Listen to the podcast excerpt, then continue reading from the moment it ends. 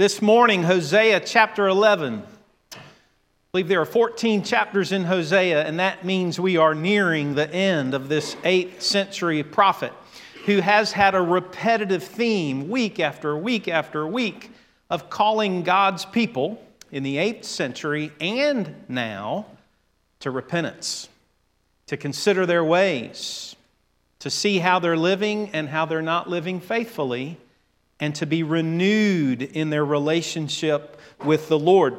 And he has used repeated metaphors and illustrations, ways to try to communicate and to get understanding within the people about their relationship with God. This morning, he is going to revisit an old metaphor and he's going to introduce a new one. So give your attention to Hosea chapter 11. When Israel was a child, I loved him. And out of Egypt I called my son. But the more they were called, the more they went away from me. They sacrificed to the Baals and they burned incense to images. It was I who taught Ephraim to walk, taking them by the arms. But they did not realize it was I who healed them. I led them with cords of human kindness, with ties of love. To, the, to them, I was like one who lifts a little child to the cheek, and I bent down to feed them. Will they not return to Egypt, and will not Assyria rule over them? Because they refuse to repent. A sword will flash in their cities, it will devour their false prophets and put an end to their plans. My people are determined to turn from me. Even though they call me God Most High, I will by no means exalt them. How can I give you up, Ephraim? How can I hand you over, Israel? How can I treat you like Admah? How can I make you like Zeboim? My heart is changed within me. All my compassion is aroused. I will not carry out my fierce anger, nor will I devastate Ephraim again. For I am God and not a man the Holy One among you. I will not come against their cities, for they will follow the Lord, and he will roar like a lion. And when he roars, his children will come trembling from the west. They will come from Egypt, trembling like sparrows, from Assyria, fluttering like doves. I will settle them in their homes, declares the Lord. Ephraim has surrounded me with lies, Israel with deceit, and Judah is unruly against God, even against the faithful Holy One. A lot of emotion in the text, a lot of, of emotion in the prophet a lot of metaphor, a lot of illustration, a lot of meaning, and a lot of application. Let's pray that the Lord would help us understand His Word. Lord, we pray, as we do each week, that you would be our teacher, that you would take these truths written long ago in a different culture, a different setting, and that you would apply them to us as they should be. Lord, would you even call us to repent? Would you roar like the lion this morning? And we ask this and we pray it in Jesus' name. Amen. So, your home is probably similar to mine and the home that I grew up in. Perhaps it is. In that you can go into a particular room of the house, maybe it's your family den, your living room, wherever Somewhere, mom or grandmom is going to have some family scrapbooks. And they're going to have pictures of all the seasons, of all the years, and all the seasons of life for whatever children grew up in that home. Now, we're living in a digital age, and I realize even for us, it's changed things, but we have scrapbooks from our earliest years. And those scrapbooks, for all of us, pretty much fall into categories. And they're going to be pictures from those infancy, time, time, from the time of infancy. And then there are those precious toddler years, right? And then comes the year of youthfulness, those years of, of playing and adventure and being on teams and getting trophies and certificates. And all of it is just so busy and so wonderful, and every season is, is a little bit different than the next. But then for many of you, come the teenage years, and the pictures start to look a little different. Maybe some moods start showing up on faces within the pictures. The Christmas that someone was not happy and didn't want to be there. Maybe the countenances are changed in the pictures. These are the teenage years when things can get difficult. There can be rebellion. There can be difficulty. Still a lot of great memories. Those teenage years are a little bit different. And then you, after that, just kind of miss out on all the photos. But those are the seasons that we tend to capture. Here's what I'd like to communicate to you this morning. There's a sense in which what Hosea is saying to the Israelites who he calls Ephraim. That's a synonymous word. He's talking about these different seasons of Israel as they have grown up like a child with the Lord. And there is some sweet father son imagery here. And then come the teenage years. Then comes the rebellion. Then comes the hardness of heart. And Hosea just puts it all out there for us. So if you have been a parent, you remember those seasons. Each is different than the other. Children progress. And Hosea is giving it to us in that very same way. It's the Lord's scrapbook of Israel. It's the Lord's scrapbook of Israel in verses 1 through 7. Let's consider each of these just for a moment. It's the time of infancy he refers to in verse 1. He says, There was a time where Israel was born and Israel was called. Israel was adopted as the Lord's own. And that is a sweet time when the Lord would call a people to himself and make them to be his treasured people in the earth. This was the early relationship that the Lord had with his covenant people. And then came the toddler years, where Israel would learn to feed from the hand of God and His great provision for them. The Lord would teach them to walk. And those of you who, who are parents, some of you are living through this now. It is an amazing thing to see a child go from crawling to walking and to be the one. I mean, I can still in my hands feel the, the, the, thumbs of little children or having them take my thumbs and, and them learning how to walk. And we referred to it as, you know, when our children became bipeds. They went from crawling on fours to they became bipeds and they could, they could move around. And you can, you can feel that softness of the child's hand. You can feel it in your mind right now of what it's like for them to hold and grasp and, and to, to learn from you how to take steps. And those are sweet memories. And Hosea is saying the Lord has memories of his people. They learn to walk from him. He's a tender father to them. And then come the years of youthfulness, where kids begin to grow. And in, in our culture, it's, it's all about being on teams or in group events and, and children begin to find out what they can do. That these, these legs can run, they can kick a ball, they can hold a racket, they can throw a ball. And it's amazing. I mean, these, these are great years for every family as, as, as they live through youthfulness, you know, and play the 12 and under sports. and, and they're great memories. It wears parents out with all the travel and all the practices, but when it's over, it's over, and you feel the emptiness of it being gone.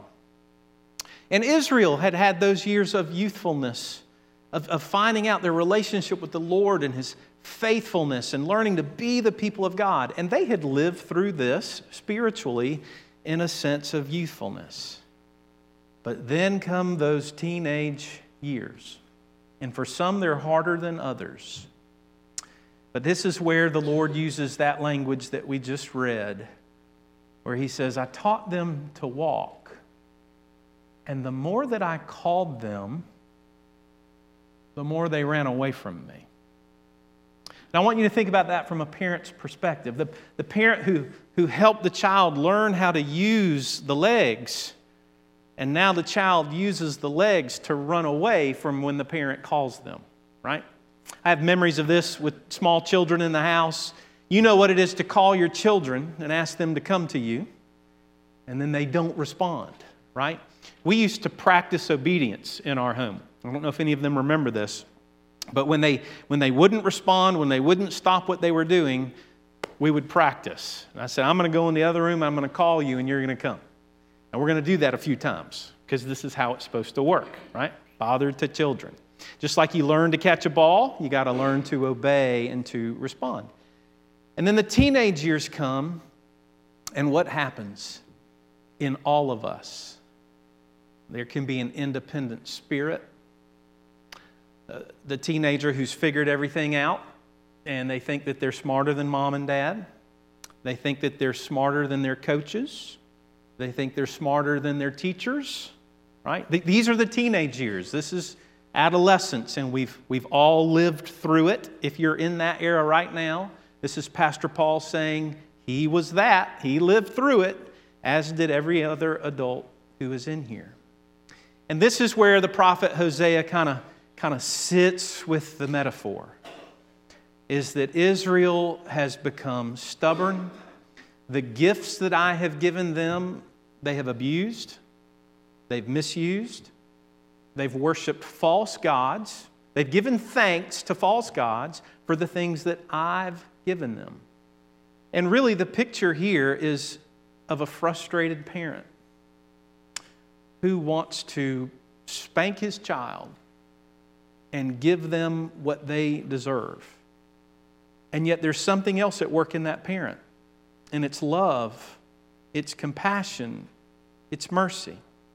Now, in the New Testament, we're told of a story very much like this that captures all of this.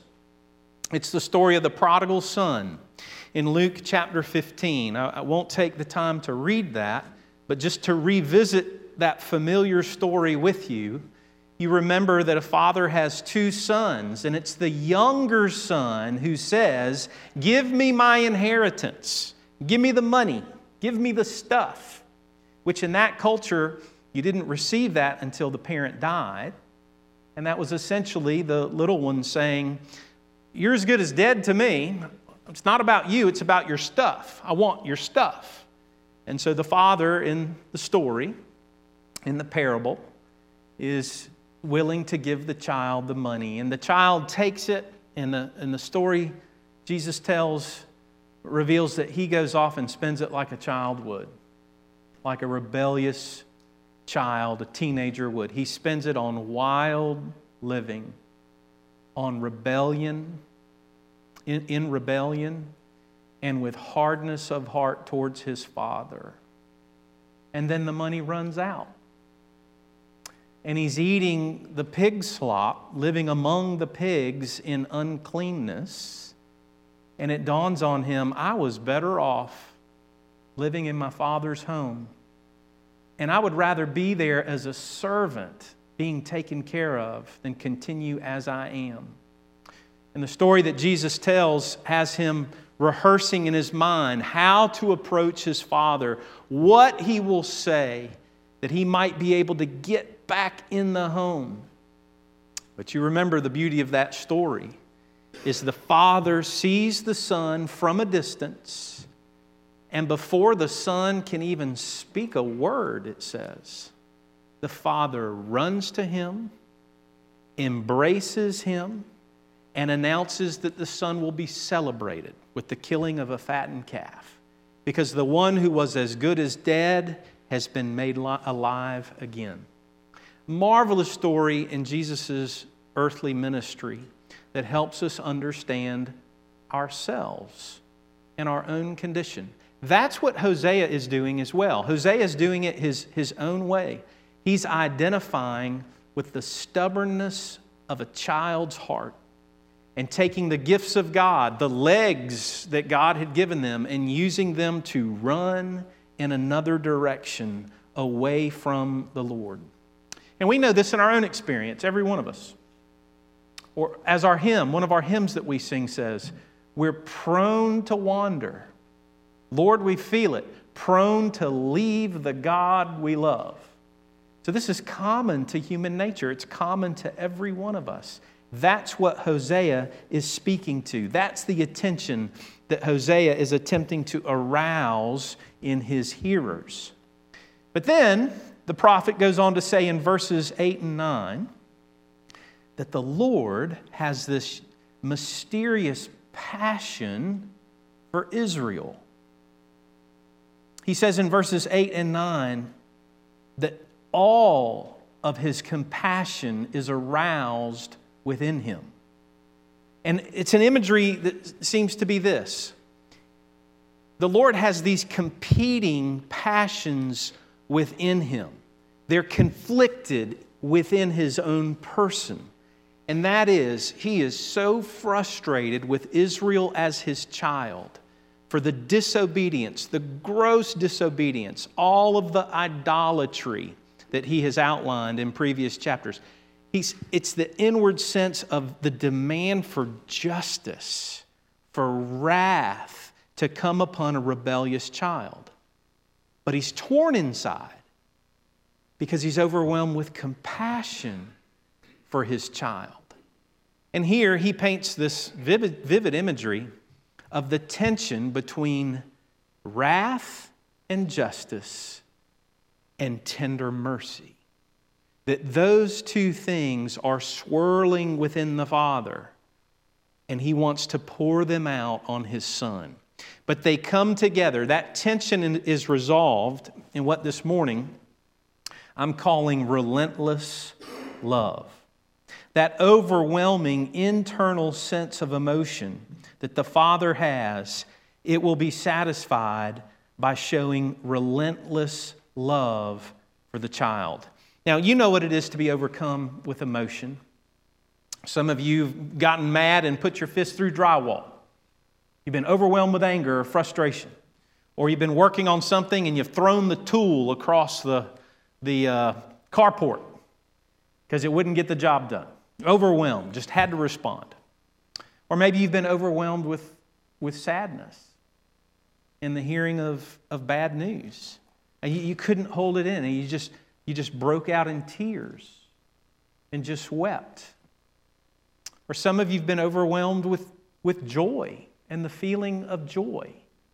I have a picture in my mind. Um, my dad was not a crying man, but I can remember one time my sister, his only daughter, walked into the room after them not seeing each other for a long time. And I remember my dad's lower lip just starting to quiver and his eyes watered up. He was so, he was, it was a surprise. And she had come to surprise him. It just, my dad, overwhelmed with emotion. These overwhelming emotions are being attributed to the Lord here. He has this overwhelming sense of justice must be had but compassion must be shown. And for the God of the Bible, those two tensions are resolved in what we call this relentless love. The love that will not let us go is the hymn that we will sing about this. And it's what it's, what it's all about that the Lord has this relentless love. So the Lord has a scrapbook of Israel he speaks to, the Lord has a passion for Israel within him. And then, thirdly, the Lord has a promise to Israel, his wayward child. And that is in verses 10 to 12. Listen to those again. they will follow the Lord. He will roar like a lion. And when he roars, his children will come trembling from the west. They will come from Egypt, trembling like sparrows, from Assyria, fluttering like doves. And I will settle them in their homes, declares the Lord. Ephraim has surrounded me with lies, Israel with deceit, and Judah is unruly against God, even against the faithful Holy One. And here you have that swirling tension again. The Lord is the faithful Holy One. And, and though those people have been driven to Egypt and Assyria, they're getting the just deserts for their rebellion against the Lord. They are now under unruly kings that have nothing to do with the one true God. But the Lord says he will roar like a lion. And this is the revisiting of that language of a lion. He had said earlier that the Lord is a lion and will tear his people to pieces. Do you remember that? Bone chilling uh, warning and covenant threat for their disobedience. But now it's an image of a lion who roars for his people to come. Now, if you're my age or older, you may remember as I do. I remember watching black and white television of old Tarzan TV shows. I don't know if any of you remember that. And you remember Tarzan had his own yell, he had his own call. And what would happen when Tarzan yelled, when Tarzan called? If, if I was courageous enough, I would imitate that call right now, but I'm, I'm smarter than that. Um, all the animals would come. You remember that? And I, can still see it in my head. You know, a lion would pick up its head. The elephants would come running to Tarzan. This was like his distress call. I need, I need the animals to come help me. And he would call out to the jungle, and, and everything responded. That's the kind of imagery that Hosea is using here that when the Lord roars, his people will come. His call has effect, and they will come. They will come to him. Rick Phillips says this concerning all that we've just heard in his commentary on Hosea. He says, When the lion roars, when God calls his people, his once wayward people will come home, even though trembling. But like the prodigal son in Jesus' parable, they will find the Father full of mercy, running to him, embracing and kissing him, even celebrating him with the fattened calf. And that's the imagery of Hosea. Remember, we've said it every week.